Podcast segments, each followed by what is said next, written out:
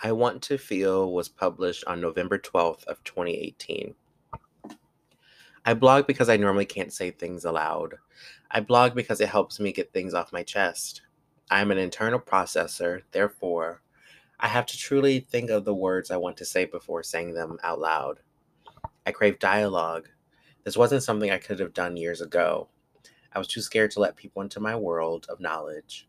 Even now, I'm a little hesitant, but it's a craving that never goes away.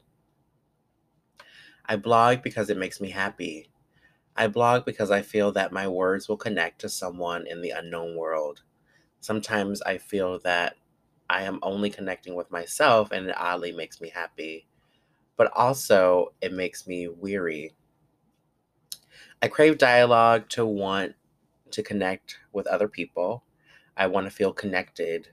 Many years have gone by without belonging, but I know I belong.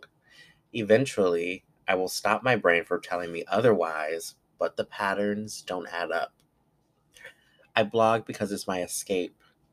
I blog because I get to express myself. No filter, no mask.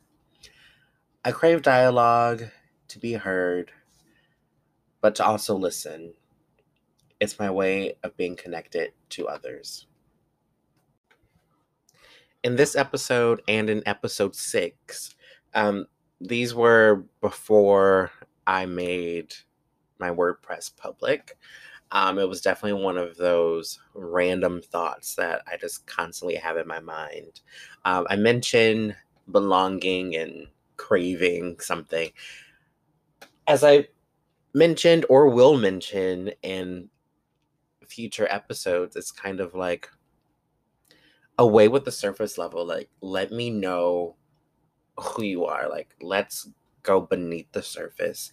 Craving real dialogue um, and further like dialogue and i'm gonna say future um, i guess this is my fault for watching like reality tv and talk shows mostly talk shows as a kid and on my sick days because they were talking about some real stuff and that really opened the mind um, I also like watching documentaries and like weird stuff that nobody else watches. Um, I was watching the History Channel as a kid and by choice. Um, not religiously, but that kind of gives you a sense of what I mean. Craving dialogue, wanting to be part of something greater than just myself. And most of the stuff that I wanted to be a part of, I was always too young. Or you know like i'm not my mom always told me i am not the average child and growing up i definitely uh, believe that. And i was like yeah you're right.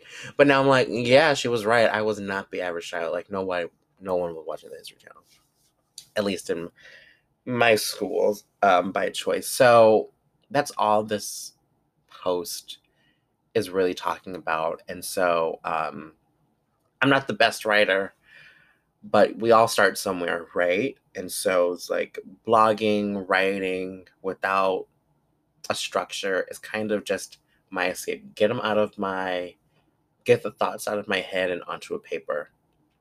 So in episode six, I will explain how in that situation, I was looking for answers to to a situation that I finally got. and that's kind of part of that was a three part series, but you're only getting a portion of that. Yeah, so um yeah, so this kind of stuff makes me happy whether it's one person listening or just me talking to this microphone I bought from Target. Heyday Communications, not a paid sponsorship. Um so yeah it just kind of it's kind of like my internal thing that i have with myself like this inside joke. But um but yes if down the line someone finds this on the internet or on spotify or whatever platform they find it on and was like wow i connected with that. That's the goal. And whether i'm here or not like if someone found this in 20 in 2100 i would like to be reincarnated into a human or whatever that thing is so I can reap the benefits. but as long as those people can connect and relate, that's what this was all about. Thanks for listening.